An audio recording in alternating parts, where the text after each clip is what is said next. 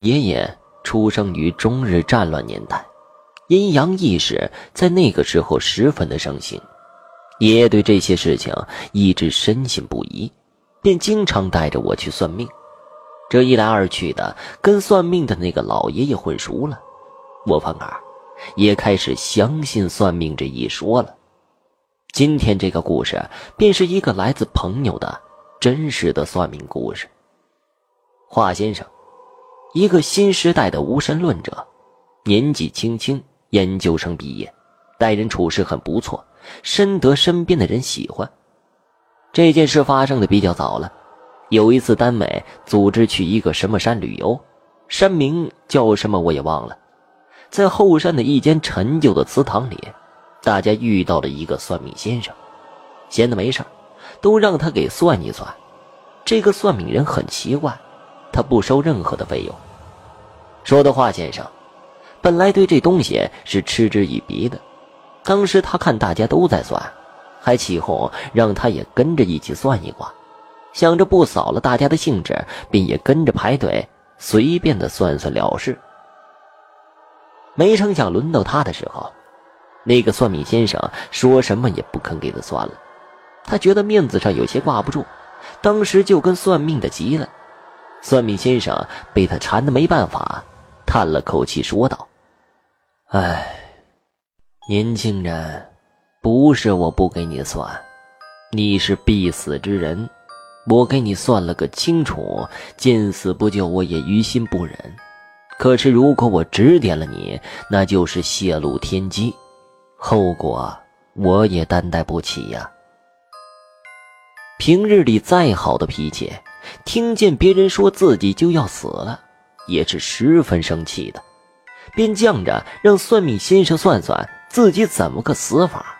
于是算命先生带着怜悯的眼神就说了：“明年的大年初一，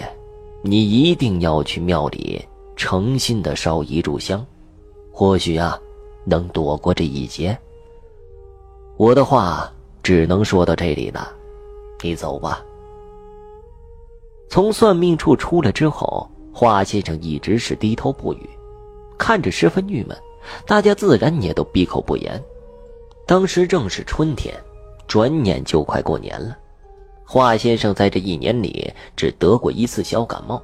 身体很健康，工作上也特别的顺利，还跟自己的女朋友修成了正果，结了婚，事业家庭都非常的顺利，正值春风得意，所以他更是不把算命先生的话放在心上。大年初一到了，和家里人在一起吃完饭，又和朋友出去玩。11点多左右，他突然想起了算命先生的话，便和朋友们说起了这事儿。朋友们听了，纷纷劝他赶快去，让他宁可信其有，不可信其无。经不住朋友们的劝说，他开着车便前往我们那里很有名的一座寺庙。当他赶到的时候，已经12点了。不巧的是，由于是大年初一，前来烧香的人多的都快把门槛踩烂了，恰逢又是在下雨，这寺庙靠近山边和河边，为了防止香客们发生什么意外，在12点之前就关闭了庙门。他便又赶到另一家的寺庙，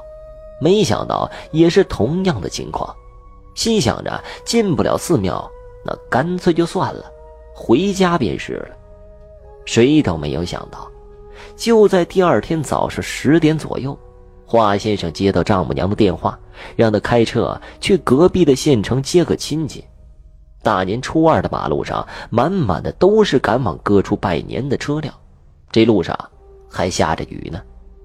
就这样，车祸意外的发生了，他当场就没气儿了。